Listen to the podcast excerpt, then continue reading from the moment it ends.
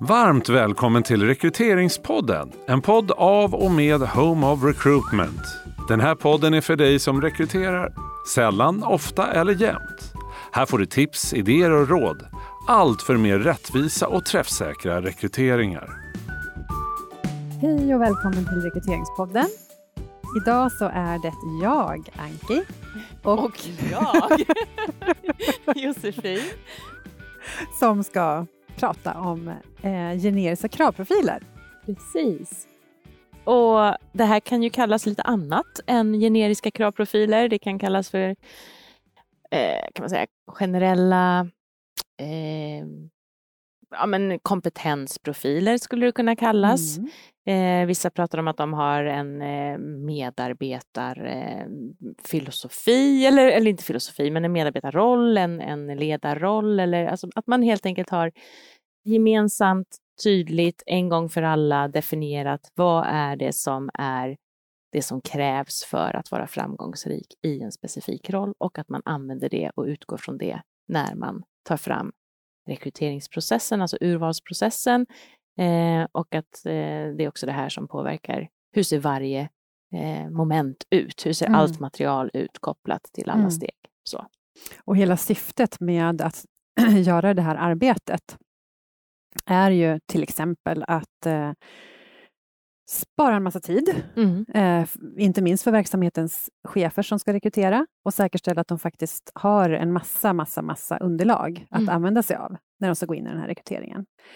Och därmed så blir det också så att vi höjer kvaliteten, för att när vi gör det här arbetet gemensamt från början, så ska vi ju göra det eh, grundligt mm. första gången.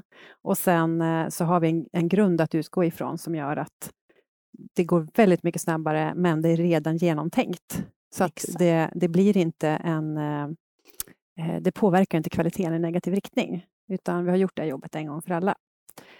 Ja, och får jag flika in där ja. också? Eh, för att jag tänker att det här med kravprofilsarbetet, det vet ju alla som jobbar med rekrytering och som har läst någonting om rekrytering och som har koll på det här, att det är ju det, är ju det viktigaste egentligen. Det är ju A och O för att vi ska få ett bra slutresultat. Att vi har liksom lagt mycket kraft, tid, eh, tankeverksamhet vid själva kravprofilsarbetet. Mm. Så att i, i utopin så sätter man sig och gör en sån här fantastisk kravprofil inledningsvis vid varje rekrytering. Mm. Men sen har vi verkligheten där ja, men det är mycket cheferna som eh, liksom ska vara involverade i det här och, och de har en eh, aldrig sinande att göra-lista och de har sjukt mycket annat på sitt bord. Tiden är knapp och med det sagt så innebär ju det här att det här steget kanske man till och med hoppar över mm. och tar en gammal annons eller man liksom bara, man bara springer rätt in liksom, i eh, en, en, intervju utan att ha tänkt igenom någonting, eh, de här sakerna. Och då menar ju vi att de här generiska kravprofilerna är otroligt effektiva att mm. ha i en verksamhet, för då vet man att vi har åtminstone det här som en jätte, jättebra grund att utgå ifrån. Sen såklart kanske man behöver justera vissa saker för en specifik rekrytering. Så här ser det ut i mitt team och på den här avdelningen och nu behöver vi lägga till eller dra ifrån det här. Men att man har gjort basen så att startsträckan är inte speciellt lång alls. Så. Exakt. Och det här arbetet har ju vi hjälpt till med många gånger ute i olika organisationer. Och det som vi ofta stöter på då i inledningsvis, det är ju att för vi tycker också att i ett sånt här arbete, om man ska ta fram det här, så ska man självklart involvera då verksamhetens chefer. Så att man verkligen har det här förankrat och att det blir kvalitativt. Men då brukar vi också ofta få invändningar, åtminstone inledningsvis, att ja, men hur ska vi kunna ta fram en, någon form av generisk kravprofil? För att det beror ju verkligen på. Det är ju så otroligt olika för olika avdelningar eller sådär, vart den här rollen nu ska eh, vara. Men när man väl påbörjar det här arbetet och sitter där och kör sin workshop, så som vi brukar göra i varje fall, så börjar ju alla inse att nej, men så himla mycket skiljer sig faktiskt inte åt, utan grunderna är de samma. Mm. Eh, sen så kan det spreta åt något håll mm. i vissa fall, men mm. att i de flesta fall så kommer man överens om att ja, det, det, är inte så svårt att få fram den här generiska kravprofilen faktiskt, som man kanske trodde inledningsvis. Nej, precis. Och ibland är det ju egentligen från andra hållet som vi får eh, till oss liksom vad man önskar ha hjälp med. Så här, vi har en medar medarbetarfilosofi här som vi har tagit fram, eller vi har en, det här är vår ledar, det här är våra värdeord. Eh, så. Och eh, de är gemensamma över, över hela verksamheten och vi har lagt ett eh, ett gediget jobb eh, här och tagit fram de här och förankrat det hos alla och nu ska vi rekrytera och det vore ju fint att få in de här i våra rekryteringsprocesser. Men det här med eh, ja, vad ska vi ta nu då? Vad finns det för värdeord? Alla möjliga. Men eh, nyfiken till exempel, eller innovativ. Hur ska vi, hur ska vi kunna rekrytera utifrån det? Mm. Och då mm. behöver man ju också många gånger faktiskt göra den här workshopen då och verkligen mm. involvera verksamheten. Okej, hur tar det här sig uttryck i, eh, i beteenden? Mm. Och sen så är det det som blir den här generiska kravprofilen då på medarbetarnivå eller ledarnivå eller för, ja, för den här delen av verksamheten, mm. vad det mm. nu är för någonting. Och det kanske vi behöver ett helt eget avsnitt till också. Du tänker så, ja. Mm. Absolut. Men det är en del i att ta fram eh, Exakt. generiska kravprofiler. En väldigt viktig del. Mm. Eh, och eh, de flesta organisationer har ju också några roller som har rekryterats till hyfsat frekvent. Eh, en organisation som jag var inne i nyligen, eh, där kom vi fram till att om vi identifierar, om vi tog fram kravprofiler för de här tre rollerna, så täckte det cirka 85 procent av alla rekryteringar som görs i organisationen. Och det var liksom flera hundra varje år. Mm. Så att eh, har man gjort det här så har man ju liksom underlättat enormt mycket för organisationen. Eh, så. så att eh, börja med en roll, tänker jag. Mm. Att eh, ja, men den här rollen vet vi kommer då och då. Mm. Och att eh, liksom starta med den. Mm. Ja, precis. Så, så här, innan vi tar nästa steg, så här, ja. det höjer ju kvaliteten i rekryteringarna eftersom att vi verkligen, verkligen tänker till ordentligt. Vi gör ett ordentligt kravprofilsarbete. Mm. Eh, det effektiviserar eftersom att vi behöver inte göra om det vid varenda tillfälle.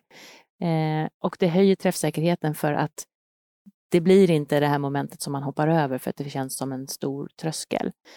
Men inte nog med det skulle jag vilja påstå, så handlar det också om att det själva liksom, den kompetensbaserade eh, metodiken och, och, hur man rekryterar på det här sättet som vi förespråkar eh, förankras i organisationen mm. eftersom nyckelpersoner från olika delar eh, tvingas samlas under den här halvdagen eller heldagen och det ingår i princip alltid när vi håller i det här i alla fall någon form av liksom crash course i okej, okay, det här är det att vara kompetent, eh, så här behöver man tänka, det handlar om beteenden och, och då förstår man också varför man ska intervjua på det sättet som man sen ska intervjua. Exempelvis, man förstår att det är ett projekt, man förstår att det är på riktigt och så där. Så det, det är väldigt mycket utbildning och förankring i eh, att ta fram generiska kravprofiler. Mm, precis. Och som man, eh, den tiden som ändå inte kanske är, det är ett antal timmar såklart, men det hämtar man ju hem mm. väldigt, väldigt snabbt. Mm. Helt klart. Ja, eh, när man då ska göra de här generiska kravprofilerna, så precis som när man jobbar med en kravprofil, så ska man ju såklart utgå från någonting, eh, nämligen gärna ett kompetensramverk. Eh, det underlättar i alla ja, fall. Ja. Det eh, blir ju någon slags ramverk för att faktiskt diskutera utifrån. Eh, och där så tänker vi att ja, men sitter man tillsammans, ett antal ledare och ska försöka hitta då, okay, men vad är det som är viktigt för den här rollen? För det är ju det det handlar om. Att hur ska vi, vem, vilka, vilka beteenden är vi faktiskt söker? Så blir det ju mycket tydligare och det blir en lättare att ha en diskussion om du har ett kompetensramverk att utgå ifrån mm. istället för att bara plocka en massa ord från luften. Mm. Eh, så. så det är väl en, en grej att tänka på, att man har det med sig i arbetet. Precis. Och um, där finns det ju, det här har vi också pratat om tidigare, pratar om med jämna mellanrum, men vi rekommenderar ju också att man kopplar det här mot Big Five, i, för någonstans kanske i förlängningen eller redan idag så har man testverktyg på plats.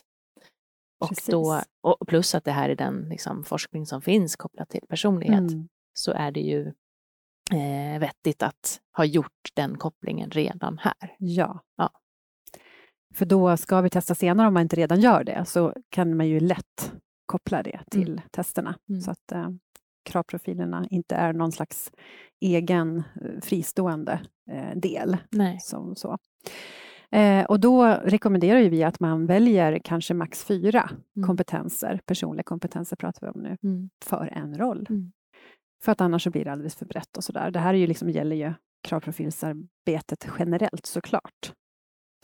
Men när man gör en generisk kravprofil så behöver man ju såklart även titta på de här mer formella kompetenserna också. Eh, och vissa kan ju vara givna. Ja, men för vissa roller så behöver en legitimation till exempel. Mm. Ja, då är det någonting som är inte någonting att diskutera ens. Men många gånger så märker vi att man behöver diskutera kring till exempel utbildning. Men nu, vi brukar ju säga att det är eh, högskoleexamen eller så. Men sen när, när man väl sitter där så kanske man kommer fram till att fast är det verkligen nödvändigt? Är det ett krav? Mm. Eller inte? Så den dialogen blir också väldigt värdefull, att man faktiskt får ifrågasätta det här som vi alltid har gjort. Mm. utifrån då utbildning och erfarenheter och kanske systemkunskap eller språkkunskap eller vad det nu kan vara. Så det brukar ju göra att det faktiskt vissa saker som alltid har varit så faktiskt kanske försvinner. Mm. Eh, och gör att vi dessutom kanske till och med har lättare att hitta vissa kandidater för att någonting vi trodde var ett skallkrav egentligen inte var det. Nej, precis. Så där har vi en nytta till då, kan man säga. Ja.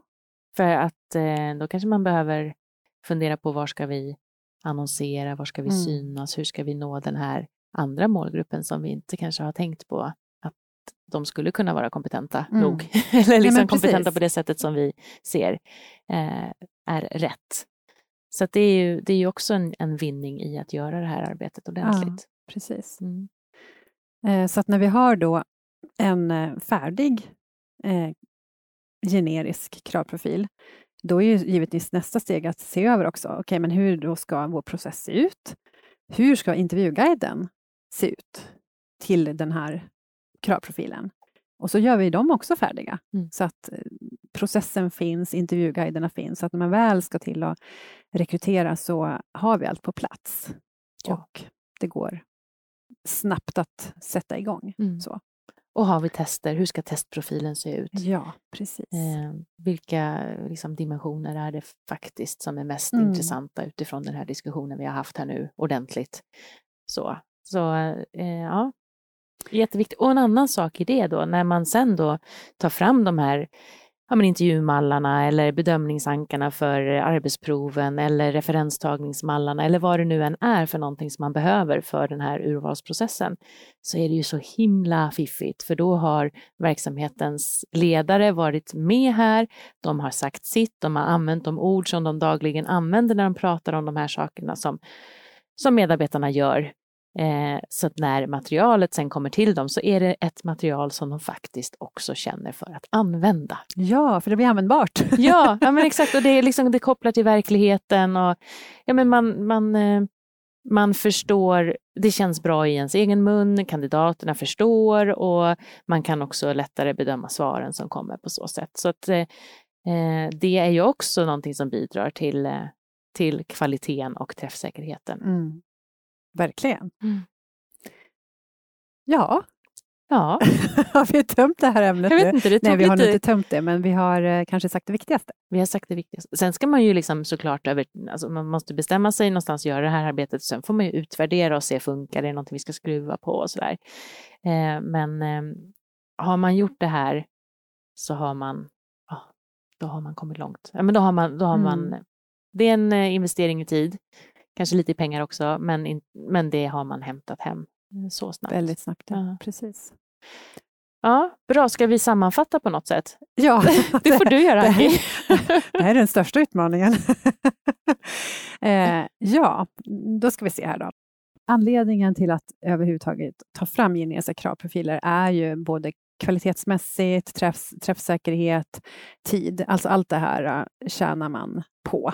Eh, och eh, när vi gör det här, så välj några roller som man rekryterar till hyfsat frekvent eh, och eh, samla verksamhetens chefer så att de är med i arbetet.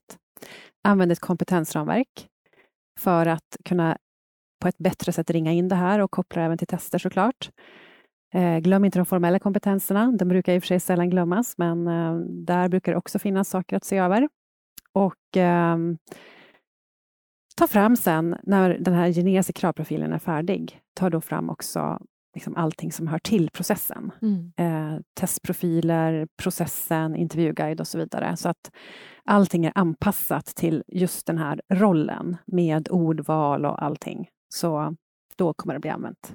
Ja, och längs vägen har det också blivit hyfsat förankrat. Precis, i och med att chefen är med. Ja. Mm. Bra sammanfattat. Det gjorde du faktiskt rätt bra.